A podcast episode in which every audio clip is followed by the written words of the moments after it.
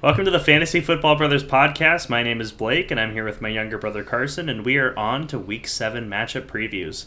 Carson, how you feeling? I'm feeling pretty good. Um, I, was my lead cut into on the predictions? It seems like you're closer than I last remember. I currently no, 57. I, I got. I'll, I'll say the records real quick. I currently have 57 Yeah, correct. 37 incorrect, and Blake has 52 correct, 42 incorrect. We're both well above 500, so that's something. Yeah, so I I gained one on the Patriots game last week, and I lost one on um, which one was it? Oh, the Jaguars that lost in the Hmm. last thirty seconds. So I should have I should have closed two games in on you, but alas, one for one. So same as we were last week. Uh, speaking of, let's talk about this week's bye week teams. Yeah, There are some heavy hitters for sure. uh, missing this week. The three and three Rams, they're underperforming. The five and one Vikings, I would say overperforming a little bit. Yeah. The five and one Bills and the six and zero Philadelphia Eagles. Yeah, a lot of big teams, and the reigning Super Bowl champs have the worst record out of the four, which is it's a testament for Yeah. how good all four of these teams are. I mean, you're missing Cooper Kupp, you're missing Justin Jefferson, so probably the first two wide receivers off the board for you. Stefon Diggs, another elite wide receiver, and then the Eagles. I mean, you're missing AJ Brown, Jalen Hurts, like quite a few people there too because they've been doing well, of course. So they've had some good fantasy production, and I didn't even mention Dalvin Cook. I mean, there's a lot of good players that you're missing out of these four teams. hundred percent. Yeah, a Yeah, lot of good players. Uh, Josh Allen, Jalen Hurts, so many, so many. so I'm just gonna. I I, I wrote right. this down, and I saw this as a tweet, and actually twice. So I feel like it's got to be true because I saw it more than just once. But so far this season, fantasy football scores are down 22% compared to last season, and I f- I feel it. I feel like I feel it. I don't know. You look at like some of the scores in our best ball league, and it's like, eh, people aren't really missing many points. Yeah, there. but we we have Um, we haven't done best ball before. We don't even know if this is the full extent of how crazy it can be. But I, I know what you're saying. But yeah, I, I don't know. I feel like in our main league, I'm hitting like 120 consistently, and I'm like near the top of the Mhm. league with that, and that's surprising to me. So yeah, well, I don't know. we'll see. You and I go head to head in in our best ball league and Oh, wow. our uh, and our standard our PPR league. Yeah, yeah, so yeah. we'll uh, we'll have to talk about that next week, of course. Yep. Let's go ahead and move into the matchups. Yeah, Thursday night football. We have Saints at the Cardinals. Um, kind of a lot of injuries on both teams. So if the Saints monitor the injury statuses of the Saints wide receivers, Michael Thomas will miss Week Seven. Jarvis Landry will miss Week Seven. But Chris Olave is expected to return. He was ruled out in Week Six due to a concussion. So expect him to return for this Thursday. And I think without Thomas and Landry there, he's a must start. He's making your lineup. Would you agree with Chris Olave? Oh yeah, and even when you know one or both of those guys Yeah. were on the field, Chris Olave was still producing at a at a high clip, sure. and so I like him. You know, he's been a rookie breakout, and that's been awesome to see. Uh, unfortunately, Garrett Wilson, his you know former college teammate, has kind of fallen off since the return of Zach Wilson. But Mm. Yeah. I'm sure we'll talk more about that later. For sure. Um, what about the quarterback? Yeah, so Jameis Winston hasn't played since week three due to a back slash ankle injury, and we see here that he'll be a game time decision. I'm you know, reading some reports that Andy Dalton might keep the job even when Winston's healthy, just so they're not rushing back into it. And since Dalton has been serviceable, I feel like that seems a little bold because I feel like Yeah, Winston, interesting. even if he you know has been notorious for throwing a lot of interceptions he's also been equally known for throwing a lot of touchdowns. So i feel like you would want that Yeah. high ceiling out of your quarterback. So i don't know there's probably not too much validity to that. It's probably just something they're saying so that they don't feel like they have to force winston back in uh, to playing out there. Personally that's how i feel but one positive piece of news from this team is that Alvin Kamara had a slow start to the season with some injuries, but he's averaging 20.9 fantasy points in his past two games. So, I mean, he's back to that elite where you drafted him uh, value. I mean, you drafted him probably a little bit later than you even should have because of the potential looming suspension, which seems to not even be talked about, but it was always known to be a latter half of the season anyway. So, we'll see. Yeah. But, uh, yeah, that's the Saints. You got anything else to add with them? Uh, how about Taysom Hill? How would he do last week? Oh, uh, nothing of note. And even if it was of note, I wouldn't believe it. So that's how. That's what I'll say about Taysom Hill. Whoa, We've done analysis let's on just- Let's Taysom get a score Hill. check. Four and a half fantasy points for Taysom Hill. Yeah. Don't don't be a sucker for those Yeah. inflated numbers. Do not be a sucker. We've yeah. We've never tr- succumbed to those point totals because we know the type of player he is, and that does not yield consistency. So, yeah, avoid him. That's that's what we recommend I've for got sure. I've got breaking news as of right now. Dak Prescott has officially been cleared medically by the Cowboys. Oh wow! All right, we'll talk about him more later, um, shortly. I'm pretty sure. right. So the Cardinals, uh, the return of DeAndre Hopkins, which is uh, kind of perfect timing because Marquise Brown is currently.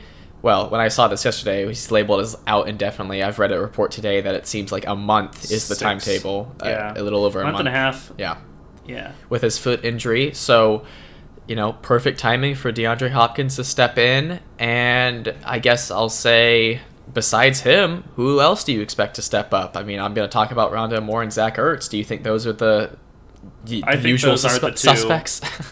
I think those are two of them. Uh, also important to note, I think you know you could see a little bit more involvement from James Conner in the passing game once he gets healthy. Uh, we saw that from him. He kind of had that role last season when he was taking over ch- for Chase Edmonds. So I would expect, and I talked about buying low on James Conner a few weeks ago.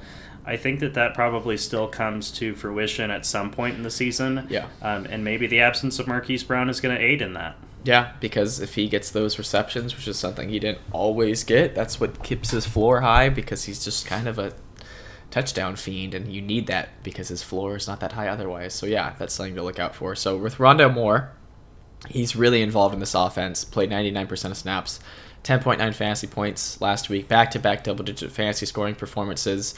Um, I think this was his third game he played this season because he was injured for the first uh, three. That would be, or it was the second, one of the two. But he's involved and he's back in this offense. And I think someone who's had him on my roster the entire time, I feel good about this opportunity that he's stepping into, and I think it will yield consistency for him.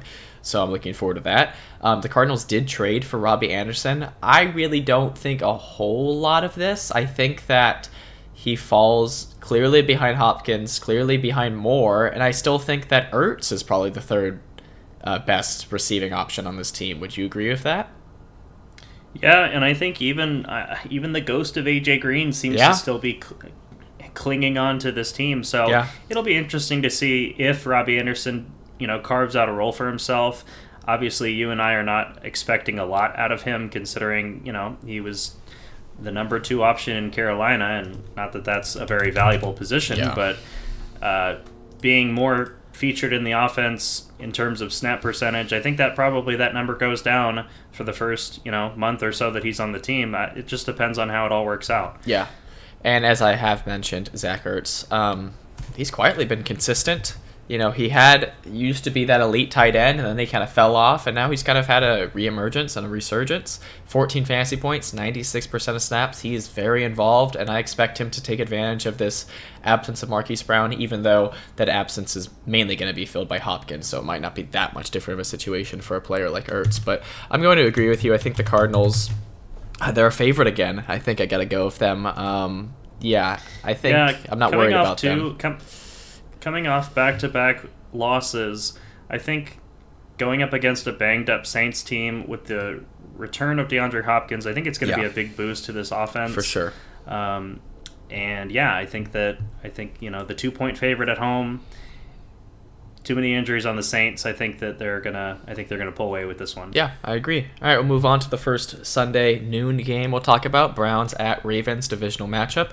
So, if the Browns, um, it's I mean it's obviously a offense ran by Nick Chubb quite literally, but in this game he didn't get a touchdown, and it shows you what can happen when Nick Chubb doesn't get a touchdown. He only had eight points. Um, he did only have 13 touches, which is low for him, of course, but uh, 12 carries for 56 yards and a catch for 14 yards. Uh, we, we've talked about him as being a sell high candidate because when he was the RB1, thanks to a string of m- a multitude of touchdowns, that would not be mm-hmm. sustainable. So you're still, of course, starting him, but I think that window probably closes, especially if he does another week this week without a touchdown. People are going to remember who Nick Chubb is and why he's not that elite running back as far as fantasy is concerned. Yeah, and I would say this. I think recency bias goes both ways. Uh, it works for you and it works against you in these scenarios. Um, I talked about last week, and that's why I picked the Patriots. I think that Bill Belichick was able to scheme up a, a plan to kind of limit Nick Chubb's involvement in this game. And I don't exactly expect the Ravens to replicate that. So I think he's going to bounce back. Um, you know, obviously for personal reasons, having him on my roster, I want him to bounce back. But I think that you know, honestly, the Ravens defense has not uh, scared many teams or put up much of a fight against offenses putting up points. So uh, Cleveland will get back to business. You know, it's a divisional game, so they're going to play each other tough. But um, I think I think Nick Chubb bounce back, bounces back this week. Uh, and let's talk about the pass catchers next. Yeah, so Amari Cooper is quietly the wide receiver 10. That surprised me, the fact that he's a low end wide receiver 1. That's way above where you drafted him. And so, what are your thoughts You on know that? who Here you know a who he reminds me of? Yeah. Who? He reminds me of last season Mike Williams. Like Yeah. I think he finished wide receiver 12 or 13, but it was such a volatile wide receiver 13 like Yeah. uh, all the booms, all the busts, they combine to form a top 12-ish wide receiver. Yeah. We're seeing the same thing from Amari Cooper now. And so hopefully when Deshaun Watson returns and is leading this offense, Amari Cooper becomes more consistent and up on the higher end of that scale. Yeah. But as of right now, we kind of know what to expect with Amari Cooper, who just on some on some weeks he's going to win you Yeah. win you the week. On some weeks he's going to lose you the week. And, he, and either way, you have to start him. So it's not a super fun player to have. Um, only, I mean, when he booms, it's fun to have him. But just from a season long standpoint, it could definitely be annoying, I would feel. Um, I'll talk about Donovan Peoples Jones. 33% rostered, so potentially a waiver target. He had 11.6 fantasy points on four receptions and a carry for only two yards, though. Uh, but he's averaging 10.9 fantasy points and 86.3% of snaps in the past three games. So he's involved. He's getting a pretty high floor. Do you think he's worth a waiver acquisition? Yeah, depending on your league size, um, definitely he can be a flex consideration in deeper leagues. Um, I'm not super interested in starting him every week just based on the kind of profile that he has on this team. Yeah. Um, we've we've seen him we've seen him have some really good games, but most of the time he's been kind of quiet on this offense, and so I think he can you can pick him up and certainly stash him, maybe see if something develops down the road. Um, but for for this week, I'm not really interested in starting him. Yeah, I think that's fair. So maybe worth making your bench and see if he can get even more involved or a, potential injury or just see what happens when Deshaun Watson gets there. So there's multiple reasons to have long term wise, but I agree that you're probably not plugging him in right at this moment. But with David and Njoku, we've talked about him a few times. He definitely peaked in week three and has negatively regressed a bit since then, but he's still involved in this offense and that's saying a lot more than a lot of other tight ends in the league. So I still think he's worth making your team, and I think he is very highly rostered because of the fact that he's a tight end that's involved in an offense, and that kind of checks two boxes that many other tight ends don't. So uh, yeah, hope that he can be more consistent going forward for you um, if he is your main tight end. But I'll go ahead and talk about the Ravens. So, monitor J.K. Dobbins as he was kept out of the entire second half after his surgically repaired knee tightened up on him. It from reports, it seems like this isn't really a worry about him playing in week seven. It's just something that they had to be precautious about during week six. That's my understanding of it. Obviously, keep an eye on him if it like this aggravation is serious and could keep him out of the game. But again, this backfield isn't super valuable, as we've said many times. I mean, Kenyan Drake had 19.7 fantasy points on 11 touches, thanks to a 30-yard touchdown hmm. run. I mean, that's just a Kenyan Drake stat line um, from back at the Raiders last season, where he just has a ton Sure. of fantasy points per touch. Um, and I don't expect that to be reliable, but they as previously analyzed, they like to get more than running back, more than one running back involved. But I will say, J.K. Dobbins clearly uh, was favored over Kenyan Drake in the first half when he was playing, so that's a good sign for Dobbins. But it just didn't turn out for him in this game. And then Lamar Jackson has had three straight games with only one passing touchdown. It's been a little rough out there for him. Obviously, his rushing floor keeps him uh, serviceable no matter what, and you're still starting him. He's an elite MVP candidate potentially, but um, look for him to hopefully You think improve still? on that. I think I think still. I think that how he started the season, I don't expect. He just had three hot games where he threw, what was it like. 10 or 11 passing touchdowns and then the next three he's thrown three combined i i, I i'm more inclined to believe that he's going to get back on his stride of being elite like that personally um, Yeah, I mean he's he certainly stumbled in this second half of six games played, but um, I don't know. I, I, I still think the favorite's probably got to be Josh Allen. Yeah. But, um, we'll see we'll see just because he's been so he's been so consistent. yeah he has and i think he Um, probably that probably is likely, but Lamar just his his ability to be unlike any other player is what keeps him always in that race. I think for a lot of Or people. maybe Aaron Rodgers will steal a third one. Oh, gosh, yeah.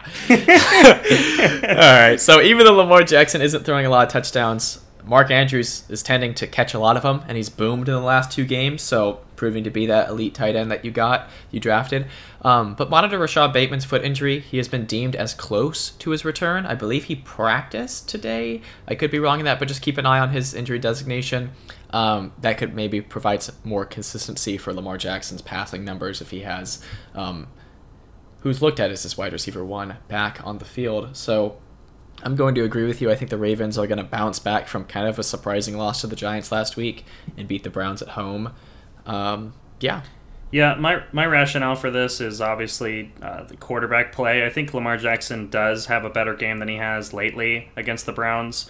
Um, I mean, you know, we watched New England. I think you kind of undersold their performance a little bit when talking about the Browns, but they put up what was it, thirty nine points, thirty eight points. So I think that uh, yeah, defensively the Browns are not where they should be, Yeah. and uh, Because that should be their strength. one of the best QBs. Honestly, that should be their strength is their defense. And if they're yeah they're allowing Yeah. 38 to Zappe, um, yeah, I mean I'm sure you'll talk about that offense a little bit later, so I'll save it for that. yeah, All right. yeah, baby. We'll move on to close out the show. Yeah, we'll move on to Buccaneers at Panthers. Probably the biggest spread. I haven't checked all the way, but 11 point favorite Buccaneers.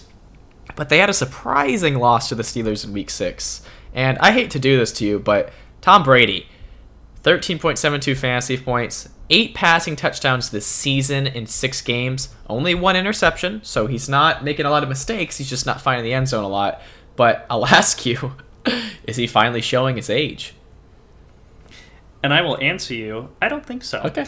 Um, and here's here's why. There's a variety of reasons. So he is he's still top five in the league in passing yards. Still top five in the league in completion percentage.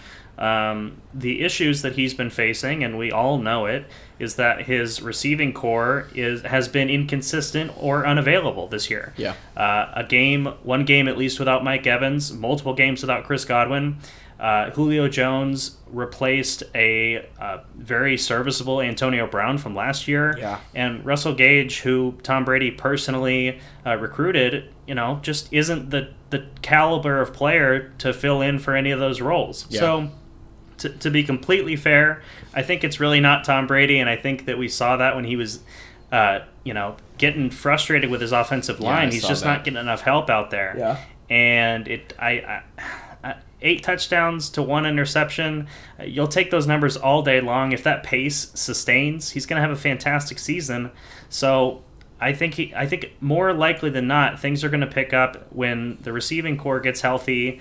Um, and you know, just it was just a tough, tough loss. You Yeah. know, they went for two, they didn't get it Yeah. to take it to overtime, and uh, ultimately that's what did him in. But yeah, I think it's been more of a uh, personnel concern more so than a Brady concern. And I think the absence of Gronkowski really is actually hurting this yeah, team. I forgot to mention Gronk. Yeah, more absolutely. than even expected. Um, I mean, obviously Hall of Fame tight end and one of the best QB connections with a receiver ever. But yeah, you kind of expected Godwin and Evans to step up, and they really haven't so far. I mean, Godwin had 15.5 points in this game. It's pretty good, and Evans had 8.2, so not Yeah. as great. And there but- were there were off-season rumors that Gronk would potentially come back Come out back of again? retirement. So don't rule it out just yet. Yeah. All right. Well, Leonard Fournette is the RB five, so he's still doing well in this offense. He scored twenty two point one fantasy points on twenty seven touches, three straight three straight games with the receiving touchdown. So I expect that to negatively regress because Brady's only thrown eight and Fournette's caught the last three um, on the season. So, but Fournette's getting the touches touches, so you have to look at him as that high end RB one that he's performing at. So yeah, Yeah, that's how that's how I projected him in our preseason rankings, and I'm happy to see that he is definitely paying off. Yes. All right. So move on to the Panthers, like the worst team in the league potentially. Uh, most of the fantasy relevant news regarding the Panthers are preemptive adds amidst trade rumors. I mean, Robbie Anderson left, but it's not like you're like, oh, DJ Moore, but no, because DJ Moore was already ahead of him. He had 3.7 fantasy points in this one. So the Yeah. absence of Baker Mayfield didn't help at all. Um, that was just a shot in the dark, Well, and, and, and hoping it didn't would. expect. Yeah. yeah, didn't really expect it to. Um, they have announced that Sam Darnold has been cleared to return from IR, so SC baby. we may be seeing we may be seeing Sam Darnold sooner rather than later. Um, I don't expect that to help, although he did sustain DJ Moore's value. So yeah, he started the season be- last year last year on fire, honestly, and then kind of fell off Yeah. the cliff. But DJ Moore was more much more consistent.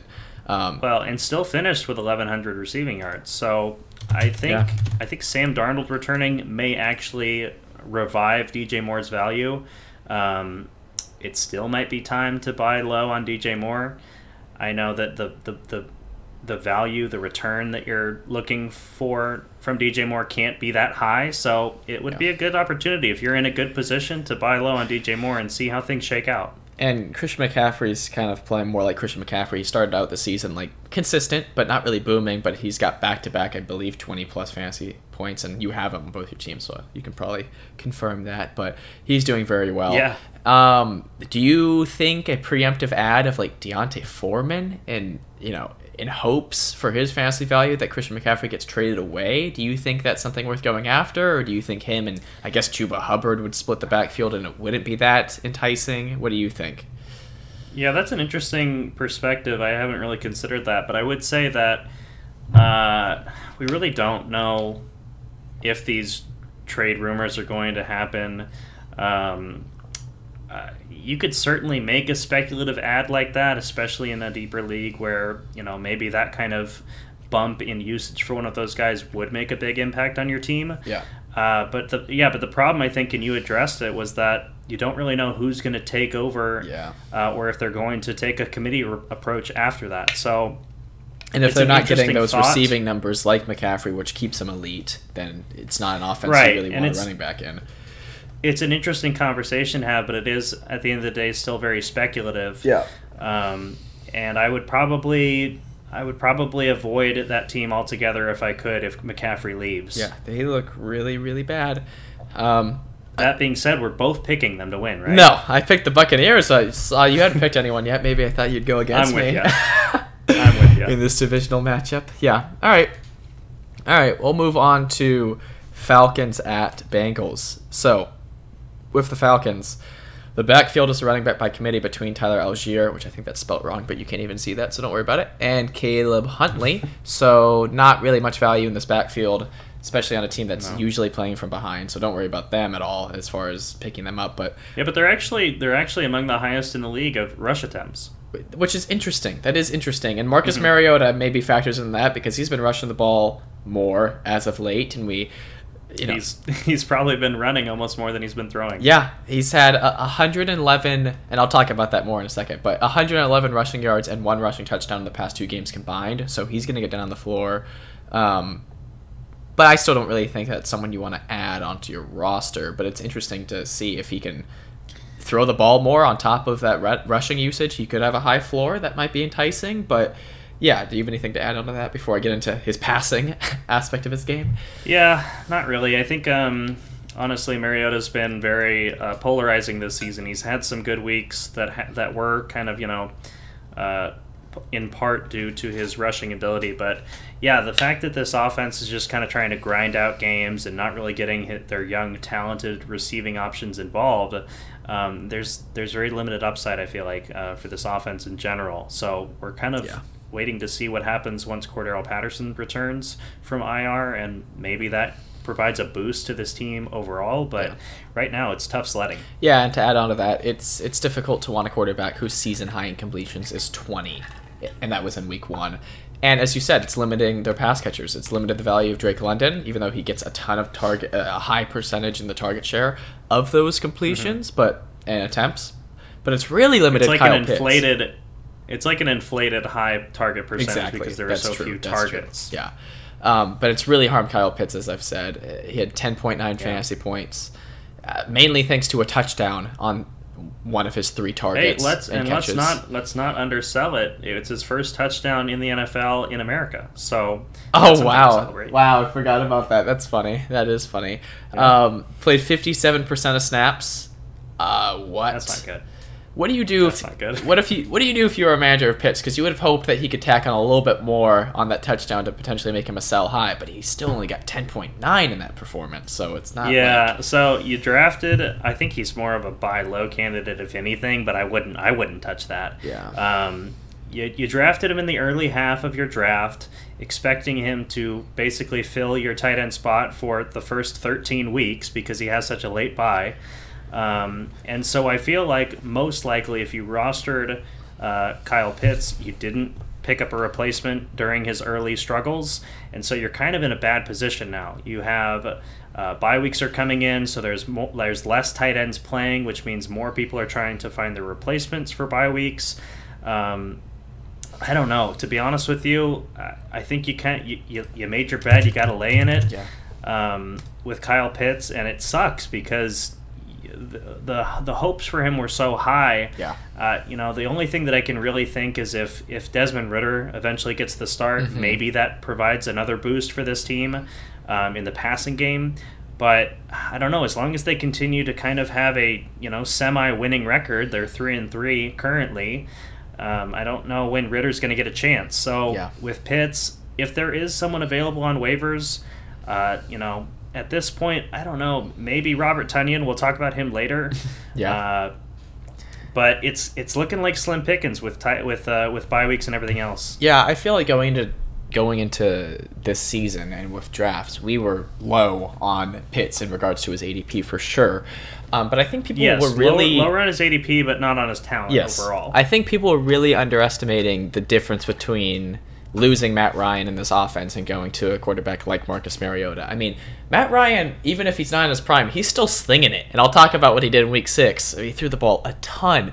I mean, you were just never going to get that out of a player like Mariota, who Mhm. hasn't found a lot of luck and success in the NFL, but what's Yeah. made him enticing as a Basically a prospect out of journeyman at this college is because he has that rushing ability. So uh, that's not something you really love if he's getting it done on the ground, if he is being successful for your pass catchers. He's just a completely different archetype of a quarterback compared to Matt Ryan. So I feel like that should have been kind of more expected, but it really that aspect of it wasn't really talked about from what I know.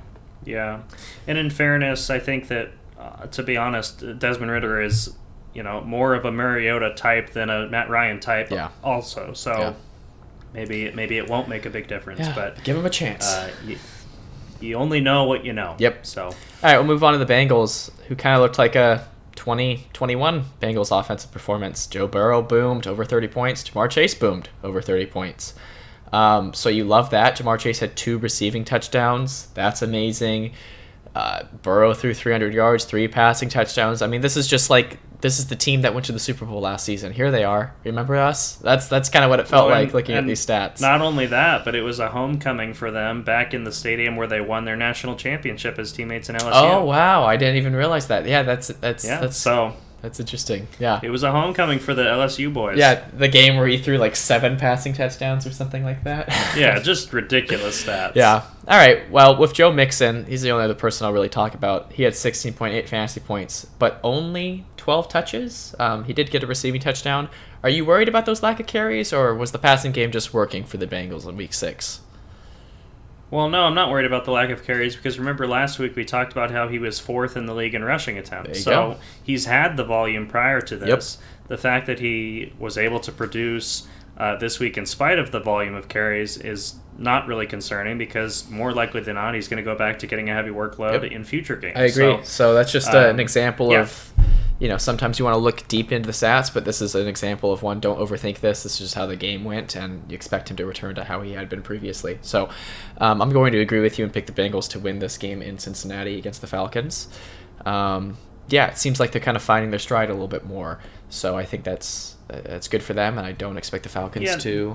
the Stop other that. right, we didn't expect the Falcons to take the 49ers down last week, but Yeah. when they got up big uh, based on some defensive scores, you know, that makes it difficult for a 49ers team that is not exactly a, an offensive powerhouse Correct. to come back. And I think that Bengals have that offense that if they were to find themselves down early, they could uh, rally and, and, and pull it out in the end. Yeah, All right, let's move on to Lions at Cowboys. So, if the Lions, they were on bye in week six, um, and they had a shutout loss against your New England Patriots in week five. So, Yeah, I kind of have to go really far back to talk about any stats, so I'm not really going to focus on that. So I'll say monitor D'Andre Swift's injury status for his shoulder slash ankle injury. I believe that it's likely that he'll play this week, and they're wanting him to. But if he's out, do you think you have to start Jamaal Williams?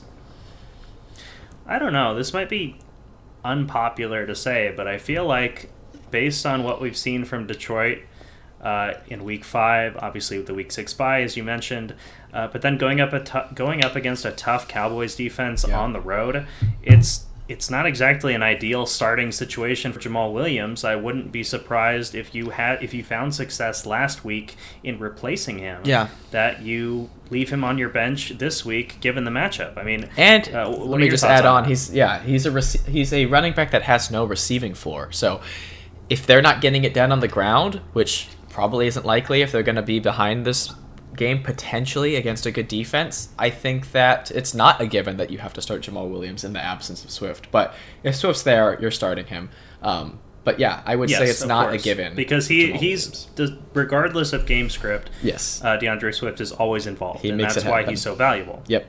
Um, I expect Amon-Ra St. Brown to have a strong return from bye. He, you know, week five wasn't good. They got shut out. I believe he was. Coming off a zero in week six, right? yeah, and I, I believe that week four he, I don't need, I don't know exactly which week it was that he was injured, but then he came back, but wasn't really uh, used to the same uh, percentage of plays, like high snap count that he had been in like the opening two weeks. So I expect him to probably be more healthy and ready to take on uh, basically like all the receiving work like he did in the first two weeks. So I expect him to be a strong start again. Um, so expect that against the Cowboys, even though it is a tough defense as you said, but he is their best receiving option. And then T.J. Hockenson. Has you got anything to say about St. Brown? Although this kind of ties into Hockenson. No, not really. I mean, I think St. Brown's one of those players like D'Andre Swift that kind of is always involved regardless of game script. Yeah. So I'm not as concerned about starting him this week as a Jamaal Williams, for instance. Yeah. Um, but no, I, I agree with what you're saying. I think Amon Ra is going to come back and, and do well. He has most games this week. He's been, been seeing a high volume of targets, and that really helps uh, his floor in PPR scoring. So yeah, uh, I'm all I'm all for starting Amon Ra. Yeah, and with TJ Hockenson, he's yet to boom while St. Brown is active. So, you know, if you have that backup tight end option that you had to for sure get last week and he's more consistent, I don't really think that you have to start Hockenson. Um, kind of need to wait and Yeah. see and see him do really well while St. Brown is there and just not kind of fall into the shadows. Um, so, yeah, that's all I have to say about Hockenson. We'll see. No, I agree with that too. I mean, three weeks of the five games played has been single digits. Yeah. It's been a tough season for Hockenson outside of his week four boom against Seattle. Um, and yeah, I agree with you. If you found somebody that gave you some good points uh, last week while Hockenson was out, you're not necessarily required to put Hockenson back in your lineup. Yeah. All right, we'll talk about the Cowboys. Uh, Dak Prescott is on track to play in Week 7, returning from his thumb injury. This should allow for an improvement for all Cowboys pass catchers, as Dak will be throwing the ball much more than Cooper Rush has been. And it's funny, Cooper Rush finally got his first loss as a starter uh, last week against the Eagles, and now he's out. He's gone. He's gone. Um, it's just the timing of the injury, but it's kind of funny. Um, Well, it was just it, it was just it was about time because honestly, like it had been such a stupid Yep. carnival, And we've talked about it every "Oh, he's- week, but- he's my MVP candidate. Like, Yeah. shut up. yeah. This guy was barely getting by, just coasting off of a good defense. It's it was just silly. It's this to- to defense be that's hyping him up allowed this them to have four wins. Is that what it is? Four and two? Four yeah wins four this and season? one. Yep. Um, yeah. So monitor Dalton Schultz knee injury. He actually was held out in week six, which is probably good for managers that had him because they didn't have to feel like is he going to play enough because that's kind of what happened in week five. He was active but wasn't really involved. So monitor. So uh, sorry, I just want to you know voice my grievances for a moment All right. because as a manager of Dalton Schultz, uh, he had no injury designation heading into the weekend, and then was a late inactive uh, for Sunday Night Football. Which Okay, was yeah. Actually, I'll say it wasn't good for you, and I guess I forgot the fact that it was Sunday night, so you probably didn't have the chance. But it did make the decision for you, and you didn't have to say, "Oh, is he going to be used a lot in this game because he didn't play?" That's kind of my point. Well, but so okay, no, but my point was he didn't have any injury designation going into Sunday, Yeah. so I put him in my lineup. Yes. Dropped Tyler Conklin, who actually didn't end up doing anything either. He got two point seven points.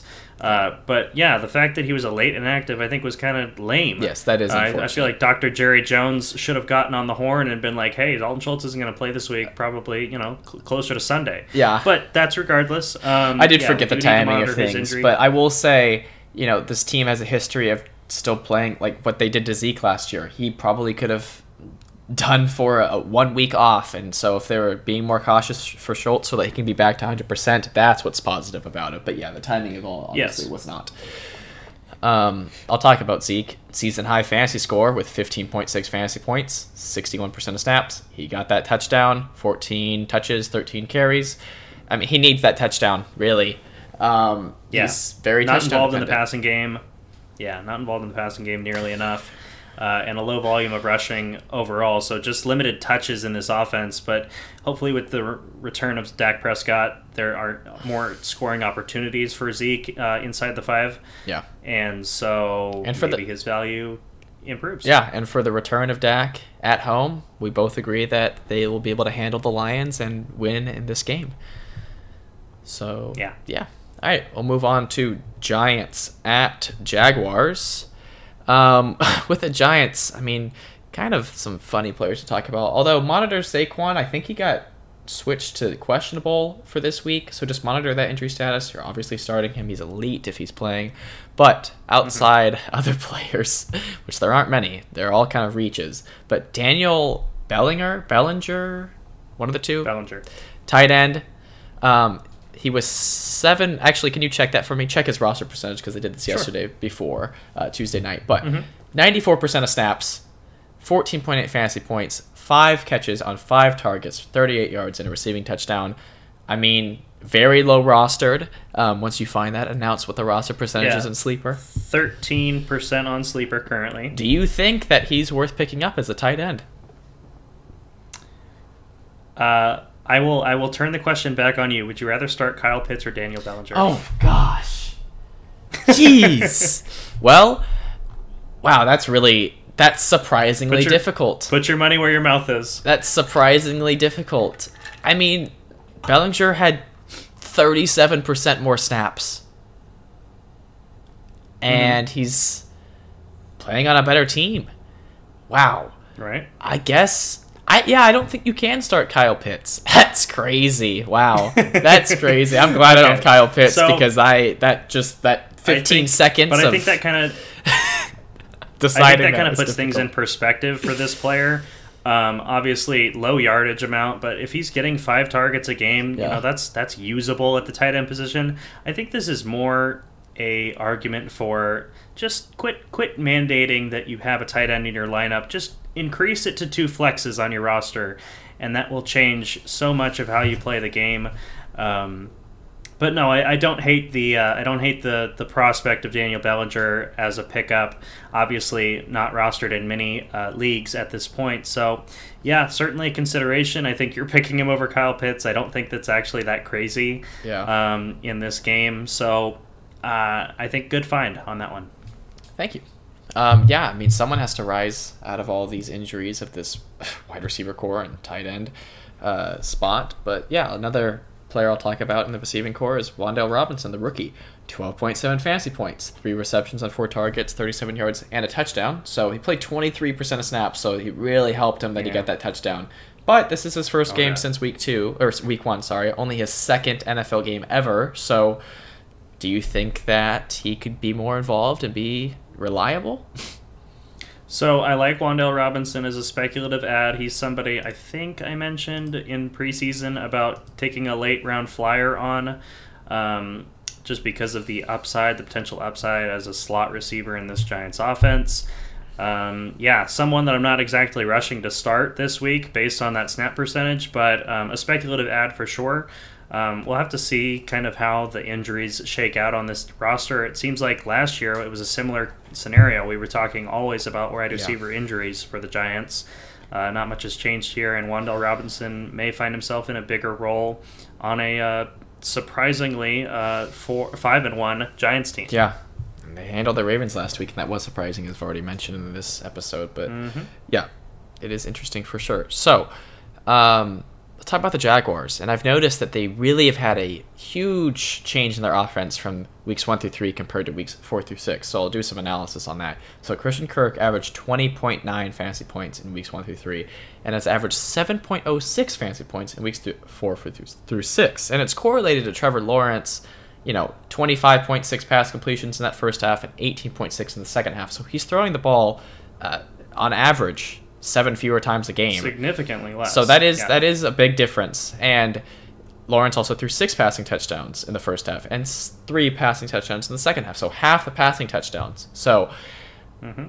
I feel like what do you make of that? Do you expect him to be able to return to how he started the season, and thus that will be good for Christian Kirk and even players like Zay Jones, or do you think that?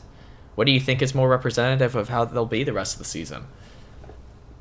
Well, I'll say this. I think they were robbed last week against the Colts.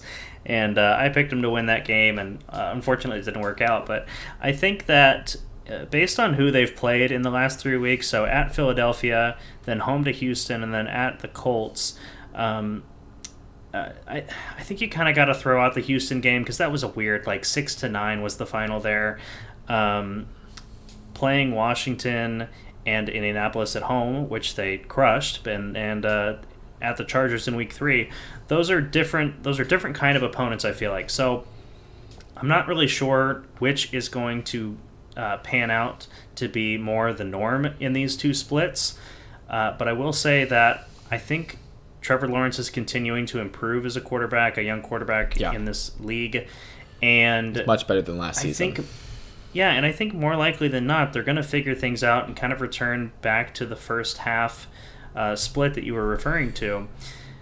Uh, it's just it's it's a it's a tough if it's a tough spot when you have Christian Kirk who's been struggling when you have these running backs that we'll talk about next that yeah. have just kind of fallen off the face of the earth. Um, and we can go ahead and move on to that if you'd like because I think the the decrease in Trevor Lawrence's passing volume you would think would reflect in an increase in rushing yeah, volume, but it, but it really just hasn't, been the case. Yeah, because James Robinson's volume has declined relative to that first half versus second half. Major decline volume from weeks one through three compared to weeks four through six.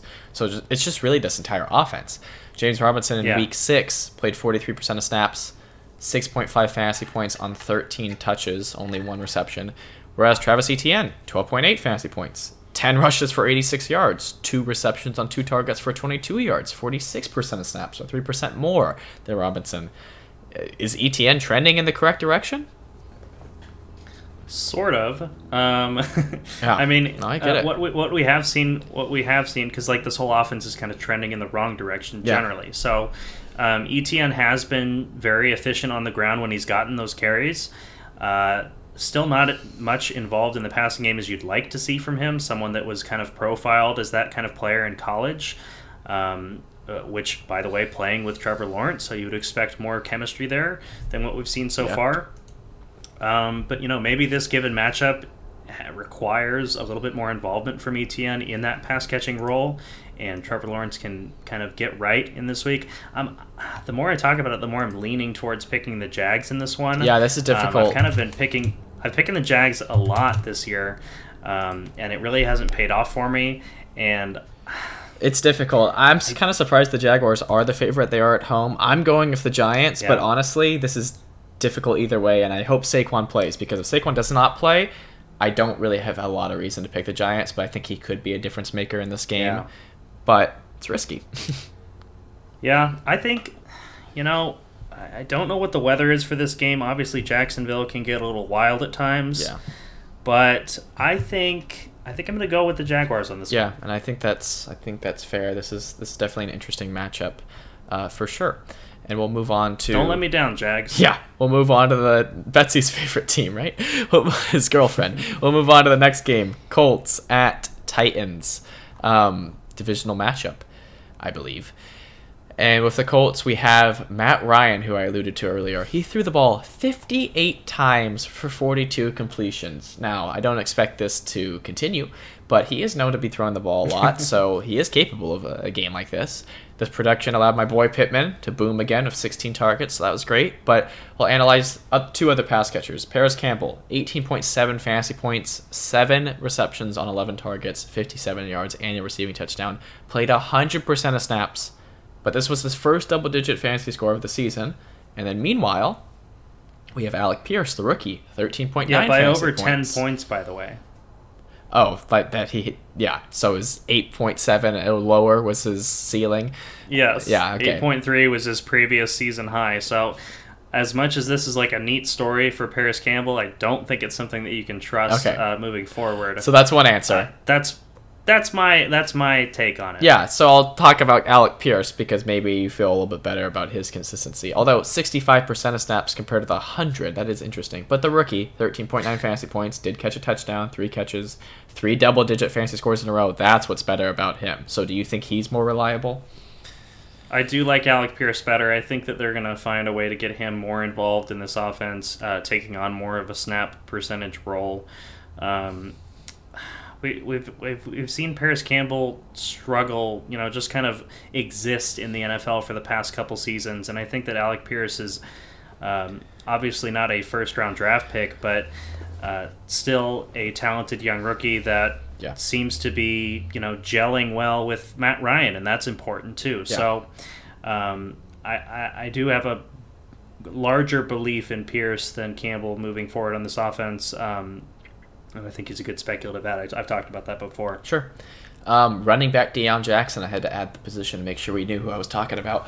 Scored 28.1 fantasy points with 10 receptions in the absence of Jonathan Taylor and Nyheim Hines. Um, I mean, he's just going to go back to the middle of nowhere whenever Taylor comes back. But I think anything to pull from Yeah. this is that if Taylor's out again, it's not just automatically the Nyheim Hines show.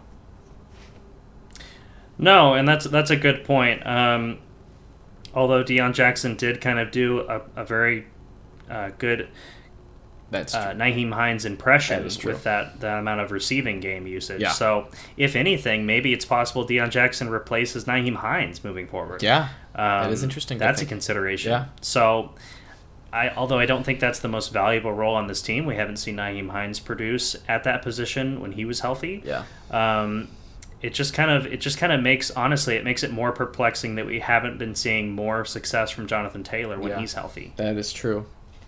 That is true, and I think he's expected to play this this game. So see if he can prove us wrong and prove that value of being drafted at the 101 in drafts. Uh, we'll talk about the Titans, not for very long though, because it's not a fun offense to talk about.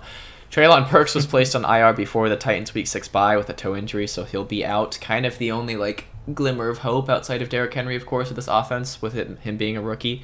But do you expect Robert Woods to step up in Burks' absence? Maybe. Well, we talked we talked about this back in our week five preview. Here's what he did: uh, four catches on eight targets for 37 yards.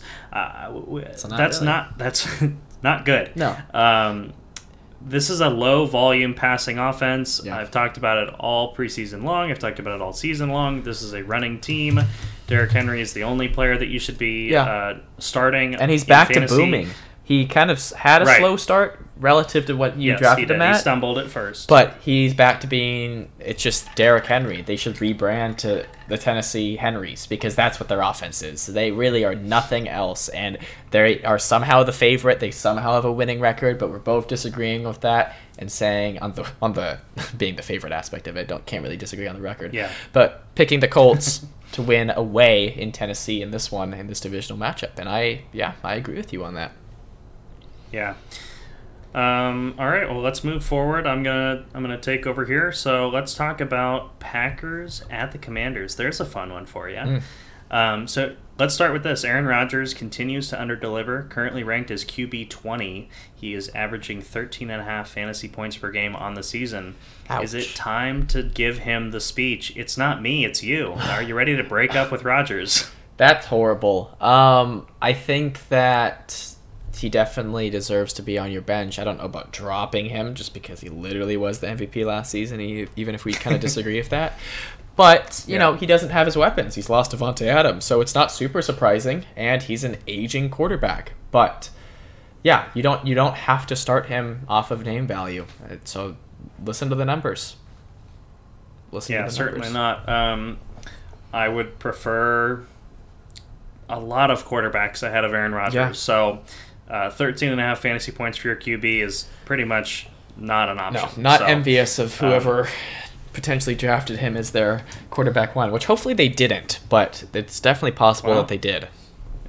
It was something that we talked about being a good strategy in the offseason and you know, I think a lot of I mean we, we definitely share the blame with a lot of people that was that were, you know, uh, promoting that same kind of idea, waiting on quarterback, but we didn't expect it to be this bad. That's for sure. Yeah, I mean, with how it's gone um, so far, I would almost draft. I almost never draft those elite, you know, Allen, Mahomes quarterbacks at their ADP. But with how it's going, I mean, I'd take Allen at that ADP all day compared to a lot of these quarterbacks that people are forced to start week in, week out. So it's been weird. It's been weird. There's been like weirdly no depth at the position this season. Well, and there have been a few values at sure. You know, later in the draft, like Jalen Hurts and Joe Burrow, who's come on sure. as of late. So, uh, but I get it. No one, no one is doing what Josh Allen's doing on Correct. a weekly basis. Correct. Um, let's talk about the running backs now. And unfortunately, more bad news. Uh, Aaron Jones, seven and a half fantasy points last week. Only his second game with fewer than 10 fantasy points, but with a season average of 13.2. His floor is always kind of flirting with close to 10 points per game. That's just not what you were looking for uh, from someone that you likely drafted in the second round in most leagues. Yeah. Uh, he's consistently getting three receptions per game, uh, all but in week five. Only two touchdowns on the season. Both came in week two, so you kind of don't like that. Um, he had one boom week on the year. Mm-hmm. I do expect positive regression moving forward with the touchdowns, um, but this offense kind of needs to figure things out. And keeping everything in perspective, Jones is still the running back 14 on the season. He he does remain an RB two in all leagues. That is surprising, and I think that has a lot to say of you know how we opened this episode of just overall being lower on the fantasy scoring this season. But yeah, RB fourteen with someone almost every single week. We're like, who do you like more out of this backfield? And yet Jones is RB fourteen. It it says a lot about what one boom week can do for a player's rank, um, especially this early part of the season. But we're approaching halfway almost, so it is. Yeah, we are. We are almost midway. So, it, it, and you know, thirteen point two is not what you drafted him to do uh, on a weekly basis, but it's uh, yeah, it's almost as good as what you're getting from Aaron Rodgers. so, uh, wow. back to uh, back to the other backfield mate on this team, AJ Dillon, 9.2 fantasy points here. He has had five consecutive weeks with single digit fantasy scores. Um, it is a middle of the pack matchup for running backs. Uh, uh, Washington ranks 25th in rushing yards allowed per game. So, is there any chance that that sways your decision in flexing Dillon? I think it's I think it's difficult to ah, this is why I didn't want to draft Dillon because you draft him at a spot where, with your depth, you almost have to start him. But I feel like that's hard to do, and I feel like we say that every week. You do like, you do like the receptions, but, uh, yeah. I don't know. You know, when you see that rank for rushing defense, it could very easily be a week where Aaron Jones just booms. Yeah. So it's so difficult yeah. to have either of them, and we have both faded having really any, almost any Packers player. So it's all about your depth. I think that he's got a safe floor, but I'm not super excited about him. Well, in the floor, the last five weeks has been single digits. So I think if you're looking for upside, look elsewhere. Yes, if you're looking for upside, for sure. That's sure. my perspective. I mean, because even even with Washington ranking so low against the run, uh, AJ Dillon himself is only is averaging under 50 rushing yards per game thus so far. So I don't I don't really see things changing this week. Um, talking about the pass catchers here, both Allen Lazard and Romeo Doubs had nine targets and caught four passes. But Lazard found the end zone for the fourth time in five games and finished with more yards than Doubs uh, with a split of 76 to 21. Uh, for now, I think you keep Doubs on your bench as he's averaging 42 and a half receiving yards per game since week three, where his snap percentage increased to 86 or higher. Lazard feels like the safer play among the two. Um, I know we talked about you know who would you rather have uh, the, the past couple weeks between Lazard and Doubs. It seems like Lazard's the one. Um, and then moving on to the tight end conversation here. Uh, this is going to be similar to my analysis of David Njoku's big game. Uh, Robert Tonyan finished last week with 19 fantasy points from 10 catches on 12 targets for 90 yards. Solid day. Absolutely love that production from a tight end. Unfortunately, probably wasn't on your roster, uh, so he couldn't help you with that. And in his career, Tonyan has played three games where he had been targeted seven times or more. That was his previous career high. Last week increased that number to four games, making 12 targets his new career high. This is his sixth NFL season. So let that sink in. Four games with seven or more targets in six NFL seasons. Yeah. This is a this is a this is a bad spot. Um, tight ends a wasteland. Uh, do you think that Robert Tonyan is the answer to which pass catcher do you want to start on this Green Bay offense? Oh no! I, mean, the numbers are grim when you look at it like that. yeah. Uh, I mean, two seasons ago, I think it was. I remember he was just like elite tight end because he kept on catching touchdowns, but he just doesn't seem like he's the type of player that would yield consistency. I feel like that's the third time I've used that phrase today. Just really, it's really working. Um, so no, I don't really believe in Robert Tonyan as being the pass catcher I want in this offense. Um, I think that Yeah. he is a good ad, especially in leagues where you have to play a tight end because, well, I don't even know his roster percentage in leagues where you have to have a tight end, but not everyone had him Yeah, to start the season, of course. But you know, I think Lazard getting the touchdowns makes you think that for sure he is the pass catcher to have right now, and I think Doubs being a rookie and getting involved is still promising. Um, so no, I don't look at Tonyan and think, Yeah, I'm not advocating for you to drop Doubs, but I think he needs to stay on the bench until further notice. yeah, He's just not getting enough receiving volume agreed. uh, with yardage or touchdowns. So makes it tough to start him every week. Uh, moving on to the Commanders, Carson Wentz is expected to miss four to six weeks with a fractured finger that required surgery. Not officially on IR as of yet, uh, but is Carson Wentz droppable in leagues without an IR spot? yeah, Hanging on to Wentz, who's been struggling the past few weeks. yeah, you have to because I mean we've been talking about the fact that like You are you still starting. No, you have to drop him. I think. I, I Okay, have okay. to is probably strong. You you definitely can drop him. How about that? I feel like Mm-hmm. we've been saying like, is he still a good fill-in at, for your bye week uh, quarterback? And if we're having to ask that question, yeah, you're not rostering him without an IR spot for that long. So yeah, I agree. Okay, that's where I that's where I feel as well.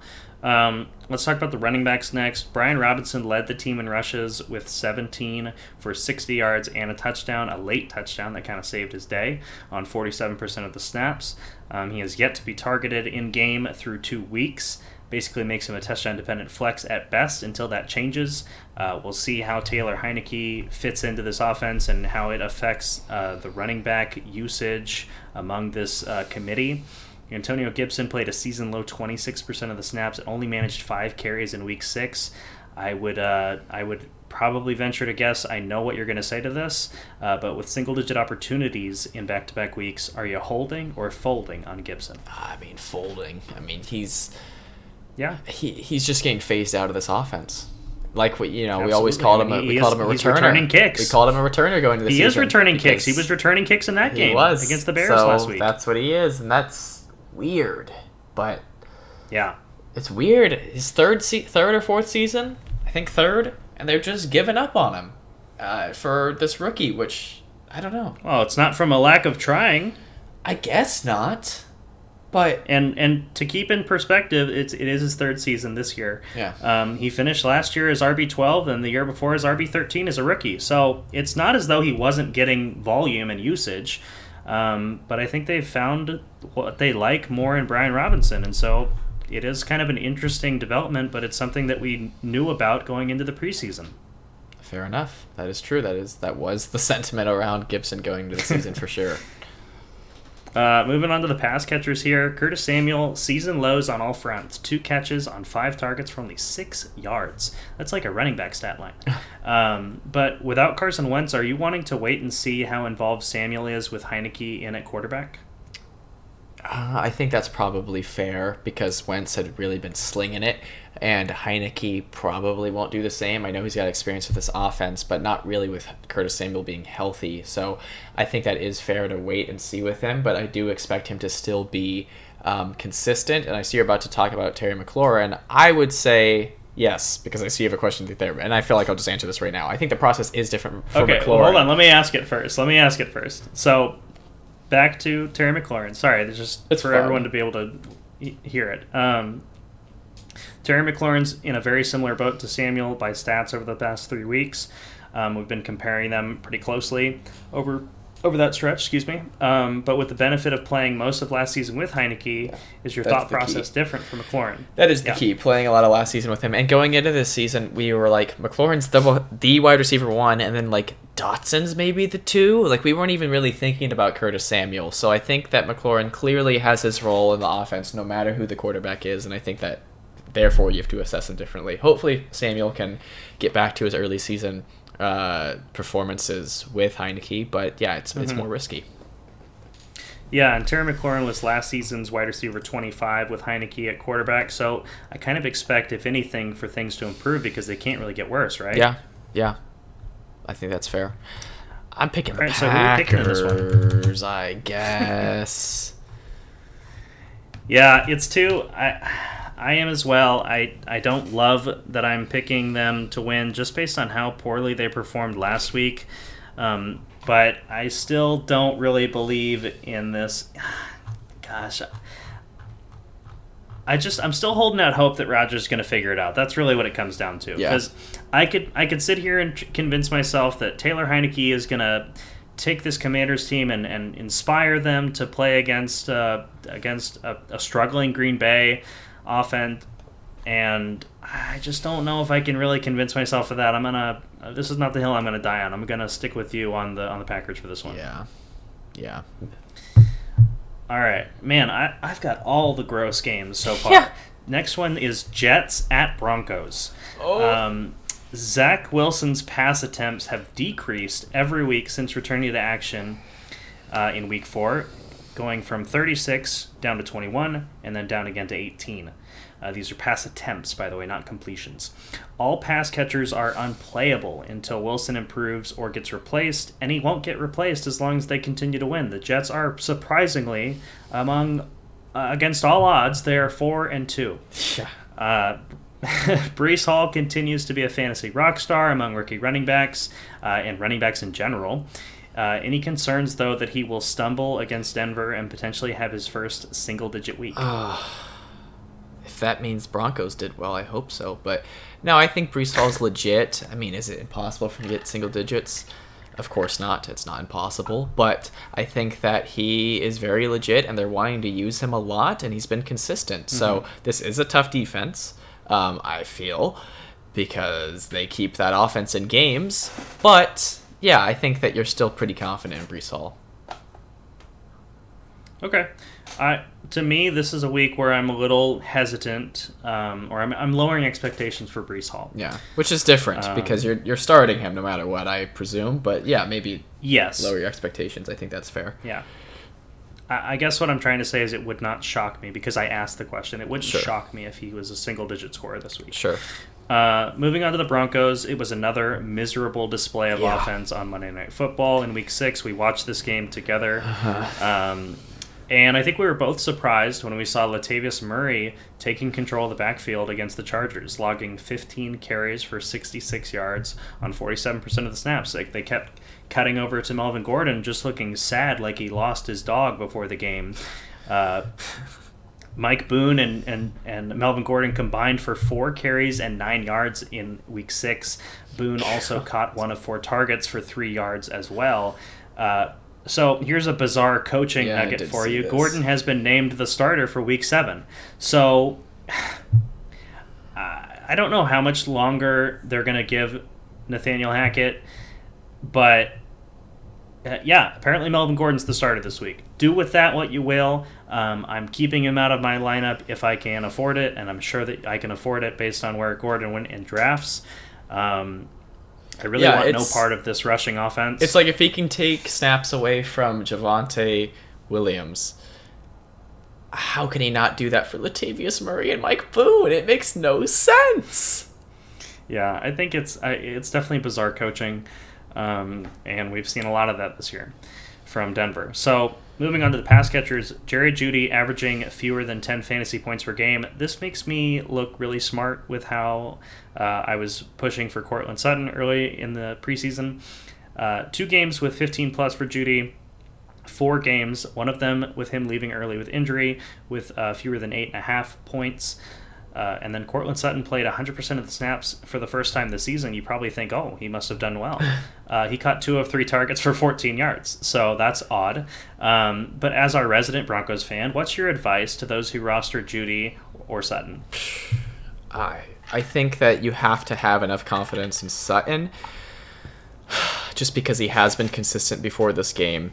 Uh, relatively, mm-hmm. has been putting up reliable numbers. Um, jeez, it, it's so difficult because Wilson actually like started the game pretty productively, like being a high conversion percentage, decent amount of passing yards, a passing touchdown, I believe, and then just like the second half just completely fell off. So it's hard to find any reason or rationalization for it. So if you have someone who's been consistent, I don't think benching Jeudy is uh, that bold, but yeah, it's just like you expect this team to get something going. I, maybe it's just um, it, it's so hard to talk about this team at all because there are it's so many different fingers pointing in different directions about what could be wrong with the offense and I know it has a lot to do with coaching causes a lot of that, so it's difficult for, as an outsider to predict that. So yes, for Sutton, I think he's been reliable and consistent enough to be like, okay, one bad week with statistically, Jeudy doesn't really have that luxury as much, but he should be doing better than averaging fewer than 10 fantasy points per game. So I don't even know if I really gave you an answer, but that's how I feel well, about it. I think I think what I pulled from that was you're still starting Sutton, and with Jeudy, if you have other options, probably use use them. Yeah, I wouldn't say uh, don't don't bench them out of spite, but if you have reliable options, go for it. Yeah, um, let's pick this game. Uh, the Jets are one point underdogs on the road. yeah, I think you're begrudgingly taking. I think Denver. I am begrudgingly taking Denver at home. I think that their defense is going to be good enough, and I feel like if Melvin Gordon is given the opportunity, he really will help this offense. So it makes no sense why they managed him the way they did last week. So that's how I feel. yeah, um, I don't like doing this, but I am gonna pick, I'm gonna take the Jets on this one. Uh, division rival with the Patriots, obviously, but I just don't believe in this Broncos offense whatsoever. Yeah, yeah.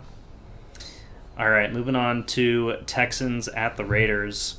Uh, Dameon Pierce, obviously, Texans coming off of a Week Six bye, but Dameon Pierce coming off a 20.3 fantasy point performance back in Week Five, including six, 26 carries. Uh, Pierce is a solid RB2 with upside moving forward if this workload sustains. Uh, there's no really indication that Rex Burkhead is going to be involved uh, like he was early in the year anymore. Uh, so good signs for Pierce there. Moving forward to the pass catchers, I've got kind of an interesting like we should have done a blind resume with these guys, um, but with Brandin Cooks, he has scored single digits in three of five games. Uh, played this season, averaging 10.7 points per game overall. Uh, Vegas struggles defending against the pass thus far, ranking 24th in passing yards allowed per game. Is Cooks still flex worthy coming off a bye? I think just because of the opportunity and volume, I still have faith in him. Um, you know, averaging 10.7 fantasy points, as you see right here, is not great at all. But as you've said, it's a good matchup. And I think that you drafted Cooks because he is clearly the wide receiver one in this offense. Now, it's not a great offense, but I think that he still should be in consideration for making your starting lineup just because of that. And you know, there's only so many games where we can talk like this and he doesn't perform to where you're finally gonna feel like, okay, I can't trust him. But maybe it's because I don't actually manage him, so I'm not constantly worried about this decision. But I feel like you can still flex him. Yeah, and I think I think the, the, the split of more single digit games than double digit kind of gives me the edge of saying uh, with Cooks, you can look elsewhere for a flex. Um, I, I wouldn't like be shocked and like say, what are you doing not starting uh, Cooks at your flex this week, but um, just based on how he has performed. But he does have a pretty safe floor. Um, just not much of a ceiling guy, and hasn't really shown it so far this season. Um, on the other hand, Nico Collins has scored 10 plus fantasy points in back to back weeks. Uh, going back to weeks five and four, obviously, uh, averaging 80% of the snaps in that two game stretch. Is Collins flex worthy coming off a bye? See, that's what's so weird. It's kind of the same. That's argument. what's so weird. It's like, why is he the one that's finding more consistency? you know, I think I would probably have a different opinion if I had Brandin Cooks on my team. I'm not really thinking about this Texans mm-hmm. offense a whole lot. But you talked about Nico Collins weeks ago as a good ad, and that obviously has paid off. But it's hard to find a reason as to why it's not Cooks that's doing finding consistency, whereas it is Collins. So again, it has to do with your depth. If you if you want to trust those stats or you want to trust that player, that's what's up to you on deciding Cooks or Collins respectively on who's on your team. But uh, yeah, I'm not giving you a, lot of answers. Sitting it is, it is because it's it's a bad offense with you. You'd assume that someone has to emerge, at least one person out of the pass catchers, and it's not the one mm-hmm. you expect. So it's it's hard to like definitively and adamantly champion either one of those players. But it's got to be someone. Yeah. So I'll, I'll say this: in, in deeper leagues, I think Nico Collins is flex worthy, um, and I'm also saying that you know maybe in more standard ten team or twelve team leagues, you can possibly do better than Cooks. So that's kind of how I how I view the situation. Uh, let's go ahead and talk about the the Raiders now. Josh Jacobs is the RB seven on the season, despite being on a bye last week.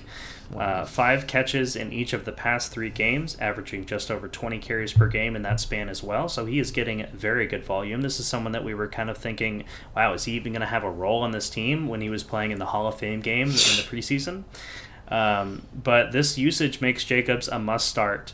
Um, moving on to the pass catchers, Davante Adams is unlikely to be disciplined by the NFL until after the legal process for his misdemeanor oh, yeah. assault concludes. I mean, it was a big story heading into the it bye was, week, and but then the bye week happened. Um, his court date is set for November 10th, so no need for panic in the immediate future. Um, although that you know potential suspension, potential you know if it, if it's just a fine based on you know what his uh, his conduct was on the field that day. If that is the result, then that does not affect fantasy managers. But if he does face a you know one probably just a one game suspension yeah. if I had to just if I had to just make a guess. Um, but yeah, that's something to consider as that date approaches.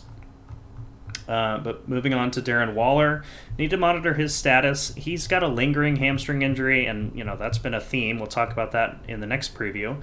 Um, but it has kept him off the field for most of the past two games, and that's that's concerning to say the least. If you drafted Darren Waller, so monitor that as we move forward. Uh, let's pick this game. I think we're both probably, obviously, picking the Raiders in this yeah. one. They are seven point favorites at home. They have a surprisingly uh, bad record for, I think, the team that they are. Yeah, I would agree with that. I think that um, they honestly deserve to have their record uh, with Denver uh, swapped, although. no. You know, that's just not how things work. Yeah. But um, let's go ahead and move on to the next one. This is the Seattle Seahawks at the LA Chargers. Uh, Ken Walker definitely rose to the occasion when asked to handle the lead running back duties in week six. He logged 21 carries for 97 yards and a touchdown, while also catching two of his three targets for 13 yards. That's all good usage there. He is an RB2, much like Dameon Pierce, with upside moving forward. Uh, poor performances through the air affected Metcalf and Lockett in significant ways, but this was to be expected. We talked about this in the preseason that yeah. at times this season with Geno Smith at quarterback, these guys were going to let you down on occasion. Um, so I'll ask you: Do you expect a bounce back week for Geno and his pass catchers this week, or more of a repeat of Week Six? It's difficult because it seemed like we had turned a corner going into last week of Geno being able to provide for uh, fantasy pass catchers in Metcalf and Lockett because, you know, what a performance like this last week is kind of what was more expected, as you said. So I would say I expect him to bounce back, but I feel mm-hmm. like I think you got to be cautious, but you're probably still able to start Metcalf and Lockett, especially Metcalf. Um, I would say, but And what about starting Geno? I don't think I I wouldn't be starting Geno. I know that if you have you know Josh Allen or Jalen Hurts, that maybe he could be an option, and maybe in that, I guess in that. You that know that case, he's QB seven. yes, and it's surprising. That's, I, I know I talked about him last week being super high. Yeah. I, I wouldn't. No, I'll, I'll, that's the distinction I'll make. I, I don't really feel super great Okay. about starting Geno, but I think you can still feel pretty good about Metcalf and Lockett.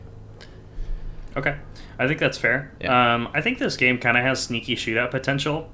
Um, we've seen it from Seattle in the past, although last week is a very poor example of that Yeah. um, against Arizona. But uh, moving on to the Chargers here, Austin Ekeler logged a monster PPR stat line versus the versus the Broncos, Wow. catching 10 of 16 targets for 47 yards, while also finding the end zone once on the ground off 14 carries for 36 yards. He has six touchdowns in the last three games, six touchdowns. That makes six touchdowns in six games played. Um, so he's kind of back on pace for you know something that we were talking about him facing regression this season. It- Yeah.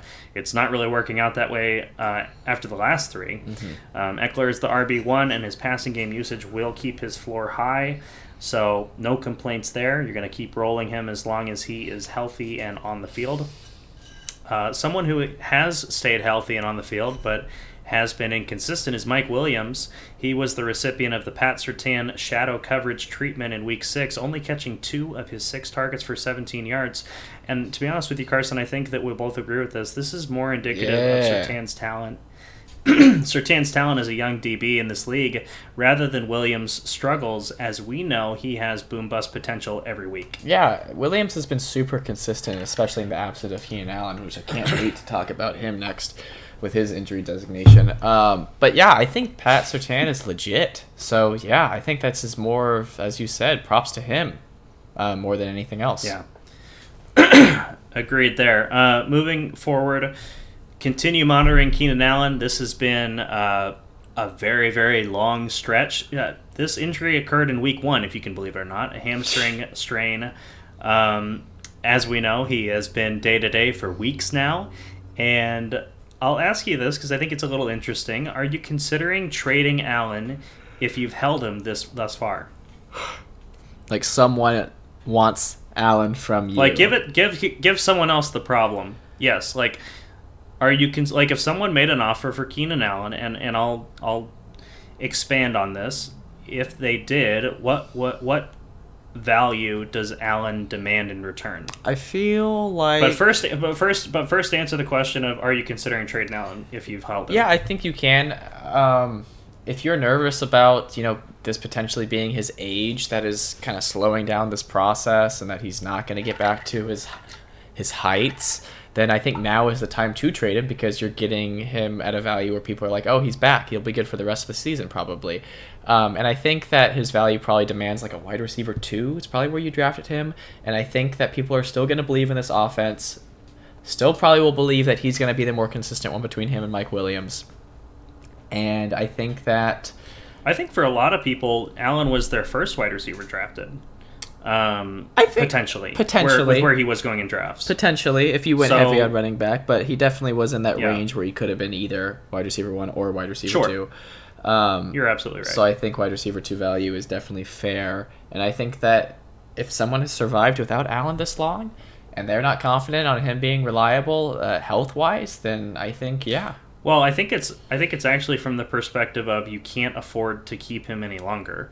Um, Sure. There's a there's a team in our league that has him that's you know near the bottom of the standings that's been holding on to Keenan Allen, and I reached out to them asking if they would be interested in trading him, and they're like, "Well, I think I got to hold on to him," and I thought that was interesting.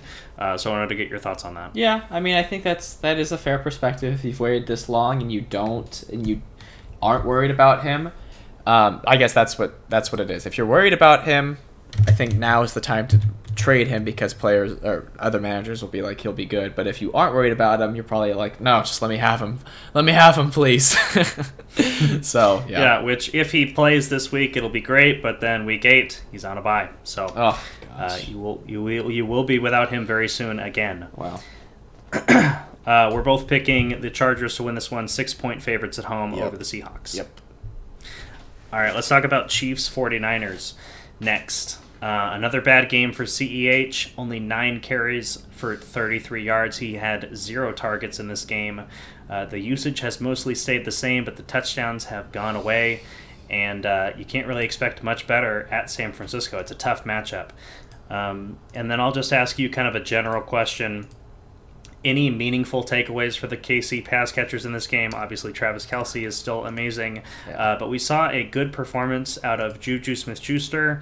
Um, so, what are your thoughts there? Yeah, I'm looking at the, these stats right now. I think that it's reassuring to see Juju kind of take on that wide receiver one role, but again, it is Travis Kelce and kind of everyone else. If Juju can find consistency, because this is the first game he's really boomed and only the third time out of the six that he's had double digits, you like that, but I really don't think you can roster it.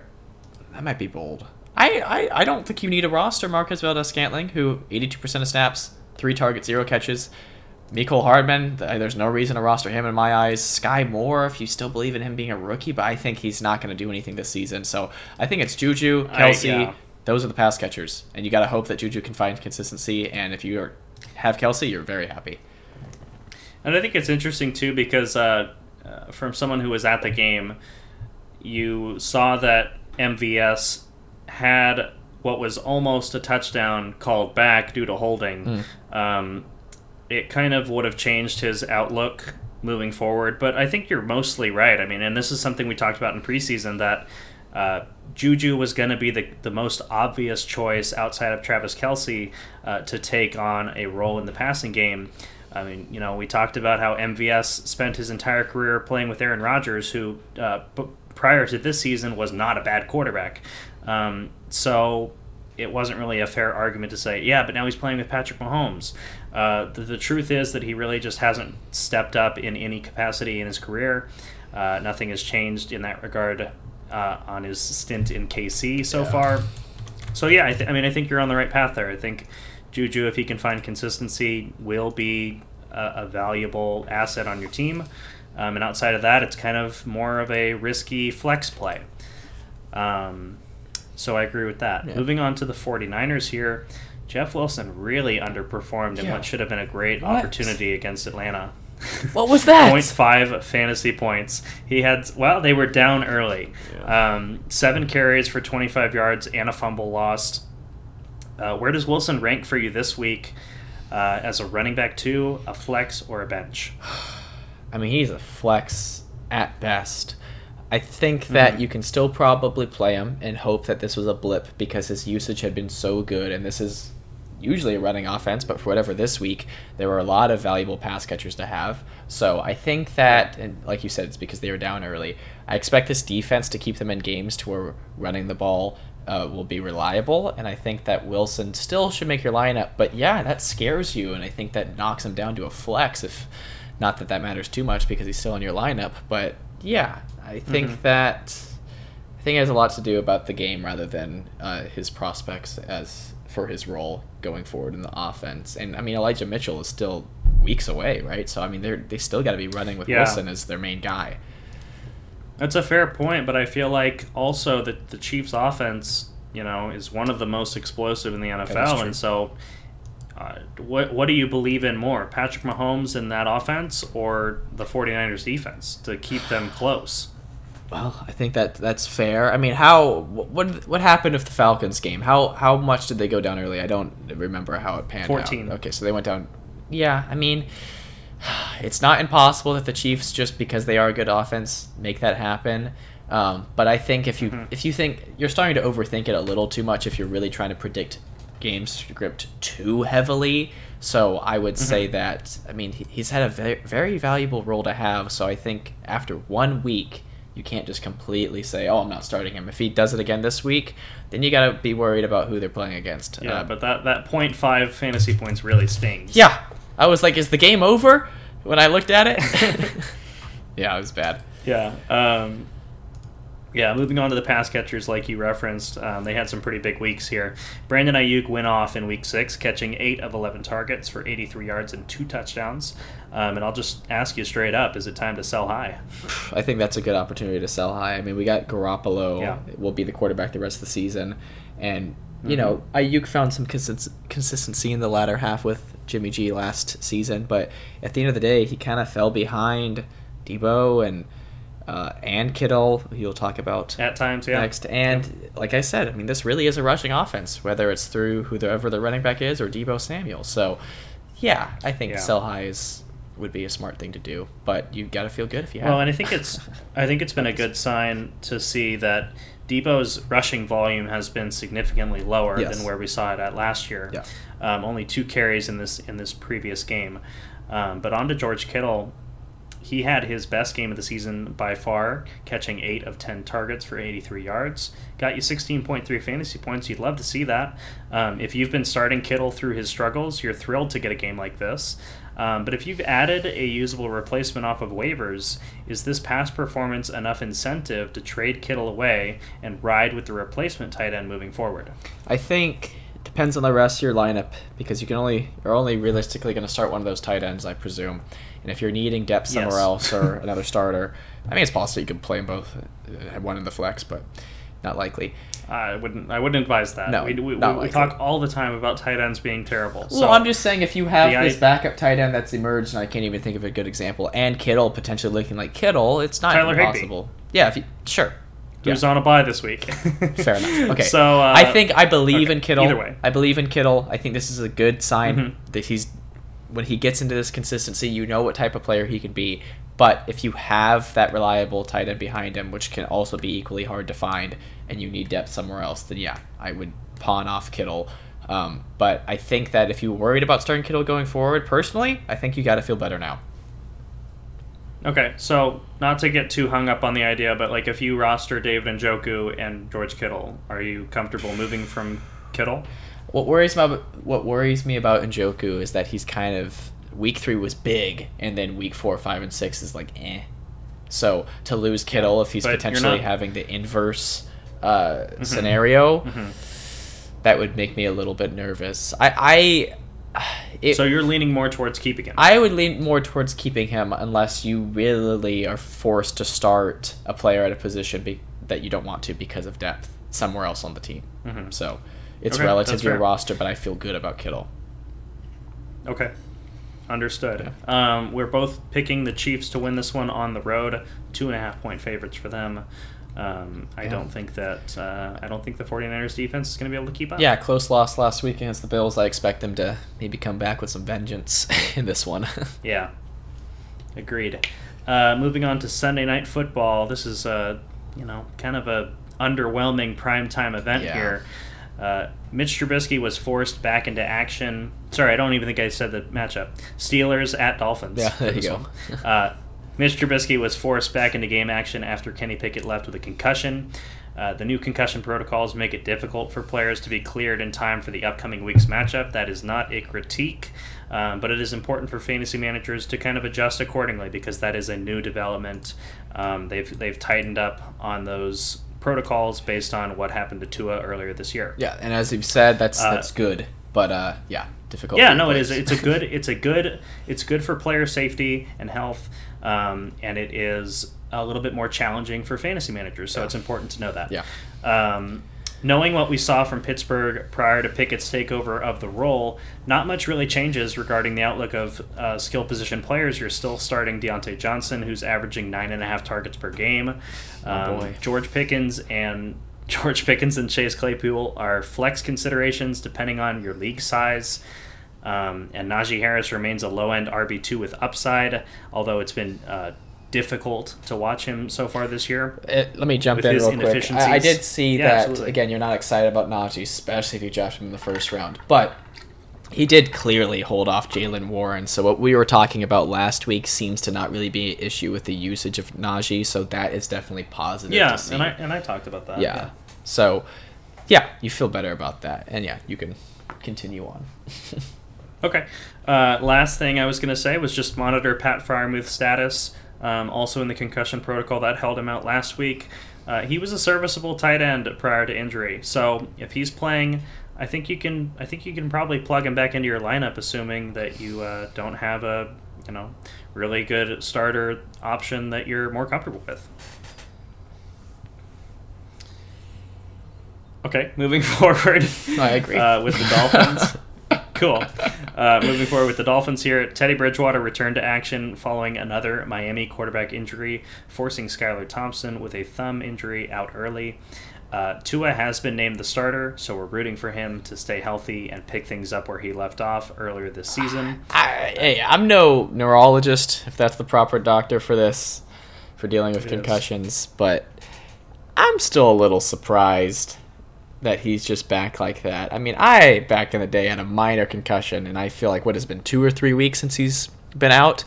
Uh, I would say his concussion was uh, fairly worse than mine, and to think that he's already back and could potentially, you know, be taking hits again, and uh, that, uh, it's, yeah, that makes me nervous. But I hope he'll be okay.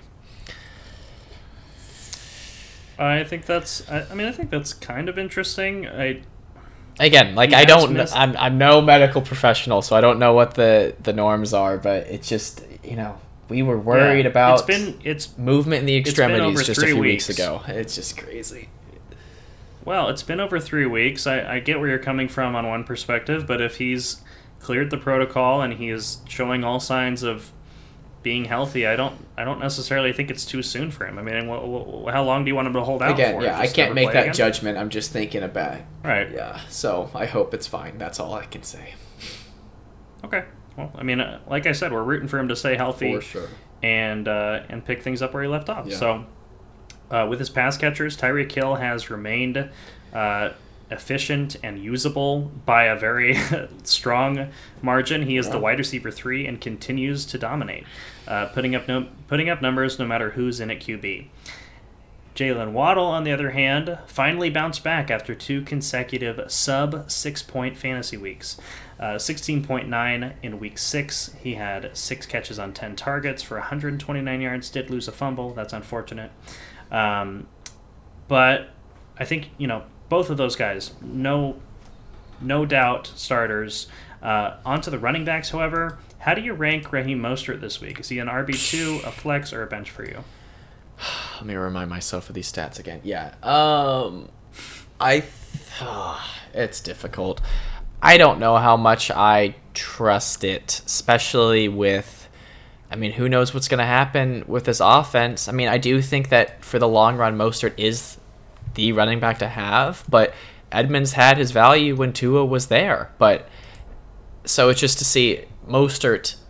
So let me just say, Mostert, yes, is the one I think is going to continue, assuming he's healthy, to be the running back to have. Okay. But he's had most Is of his best. flex? Is he a That's my point. He's had most of his best performances without Tua whenever they actually were running the ball a lot more. So I think that flex at best, but I wouldn't blame you for being cautious and not starting him this week when they could potentially be back to throwing the ball much more than rushing the ball. Okay, I think that's completely reasonable. Yeah. Um, let's pick this game. The Dolphins are seven point favorites. I think we're both going that direction. Yeah, I think so. Um, assuming that Tua is just Yeah, back and especially- 100% playing, like Well, and especially if Mitch Trubisky is in at quarterback, we've already seen how how ineffective they've been under him. So, I think yeah, this one's kind of obvious. Um, Monday Night all right, Football! we're on to the we're on to the main event. Yep. Okay, Bears at Patriots. Um, eight point underdogs are the Bears on this one. Uh, Justin Fields completed 14 of 27 passes for 190 yards and a touchdown. Also threw an interception uh, all the way back in on Thursday Night Football in Week Six. Uh, a season high carry, a season high of 12 carries for 88 yards. You like that? Yeah. Um, if the passing volume sustains and Fields continues to put up numbers with his legs, he will re enter conversations as a streaming option at quarterback. However, at New England is not the week to start Fields Yeah. in fantasy. Um, and we've talked about this on a few different occasions, uh, such as Jared Goff in Week Five, and uh, you weren't you weren't starting Jacoby Brissett, so Yeah. that's not really a conversation. But New England has allowed 15 points total to opposing offenses over the last two weeks. Uh, they're looking like a they're looking like a defensive juggernaut out here, and uh, are there any Chicago players you're still starting and or flexing on Monday Night Uh, Football? wh- what is going on with the running back situation? Um, because that's probably the only. I'm pulling that up right now to remind myself because I didn't really. Yeah, so there's reports indicating obviously David Montgomery got most of the touches, um, but Khalil Herbert did break a long run. I think it was 64 yarder for a touchdown. true, yes. So I see that. it, he pretty much uh, cut one direction and then cha- uh, returned the other way. Um, ran a lot longer than 64 yards on that play. We'll just say it that way. Yeah. But um, yeah, it was David Montgomery handling the majority of the workload. Um, and then, of course, the head coach has indicated that they're uh, considering a hot hand approach at running back. So that does kind of that kind of throws everything into. But is that enough to make you uh, bench David Montgomery? I don't know. Is it because based on how New England is playing defense Yeah. and this this offense, Well- I don't know. Can you? They have a- You they have- probably bench him. They have a legit defense, no doubt. But that just that doesn't mean you can't start anyone. Um, but yeah, I mean that's not a good. I, hey, I Carson. The reason I ask is because New England's playing fantastic defense and the Bears are not a good offense. They put up seven points last week. that is true. That is true. Yeah, So it is it's really all about defense.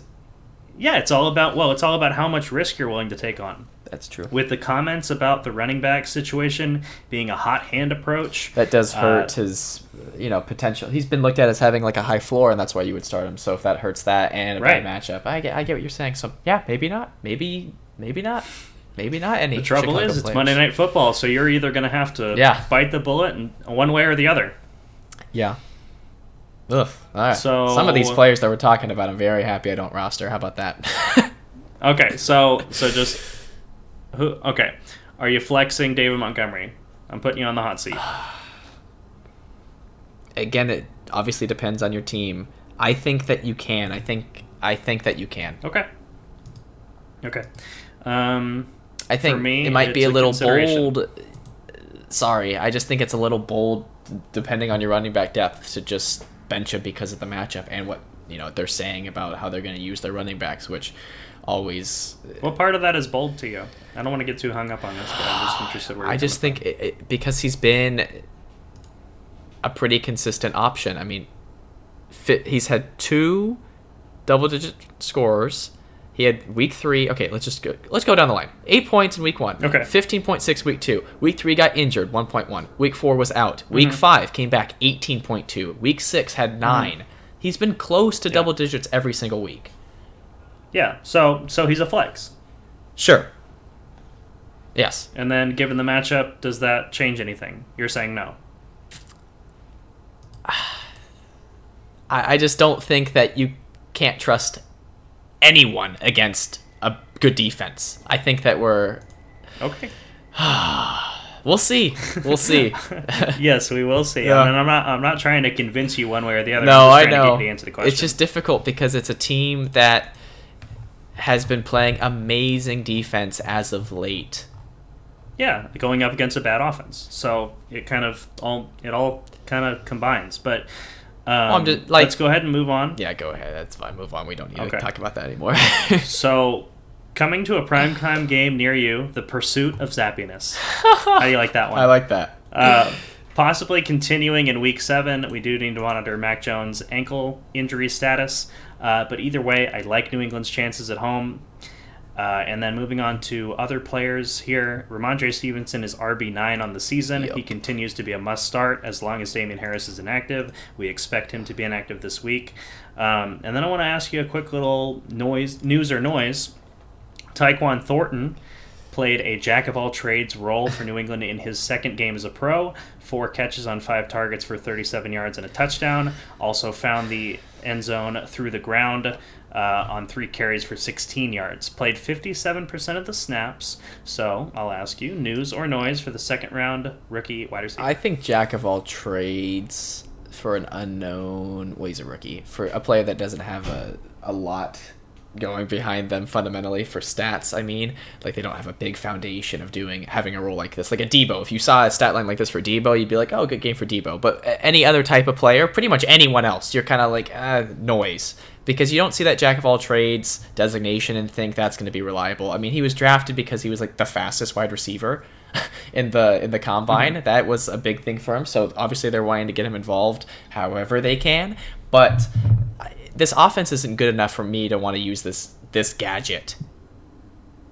Mm, okay, so I view it as a good speculative add, um, depending on the depth of your league, of course. Um, the deeper, the better. Yeah. But I think it's I think it's interesting because he did miss the first four weeks of the season with uh, I believe a collarbone injury, um, if that's correct. I'm not sure, but um, yeah, missed the first four weeks with injury, and only his second game as a pro, them using him in a variety of ways, I think is intriguing. And so I'm not advocating for starting him this week, sure. but I think he is a good speculative add, um, something that could develop more as the season goes on. And uh, that's kind of how I view it. Yeah, so, I mean, if someone's uh, sitting picking... at the bottom of your bench, not doing a whole lot, of course, go for a guy that they're trying to get involved. I just think it's not going to amount to any sort of consistency personally, but I see where you're coming from. Yeah. Okay, so picking this game, obviously, I'm choosing the Patriots to win this one. Yeah, I um, and I think you're not going to be so bold to go against me on that one. No. Uh, so that wraps things up. Anything you want to add before we uh, do the outro? You had a lot of difficult questions for me about gross players, about should you start them or not. So I'm sorry for a lot of fence sitting. I, it's difficult. No, it's good well, questions. Or they're good questions because there's my, stuff that people are dealing with my intention, right, it's that people are finding themselves in tough positions with these players, and I want to put out the idea that hey, this person is a lock it in like uh, position two, like you know, fill in the blank. Yeah. Uh, or a flex or a bench. Like these are all considerations that managers are making across the across the leagues that are being played. So um, just know with anything yeah, we say, it's and I pretty much say this every single time. It's always relative to your other options. So keep that in mind and hopefully pick the right one. okay, well, next week maybe it can be a goal for you. Throw some tough ones my way. Okay. And uh, we'll see how I handle it. Yeah, because uh, I just feel gross so sometimes. Sorry, but go ahead. Yeah. Okay. Thank you for watching and or listening. Um, this has been an awesome experience. We are officially one year and one week in the books on this podcast. Yes. Hope you're enjoying it as much as we are, and uh, we'll see you again soon. Yeah, thank you, and peace out, everybody.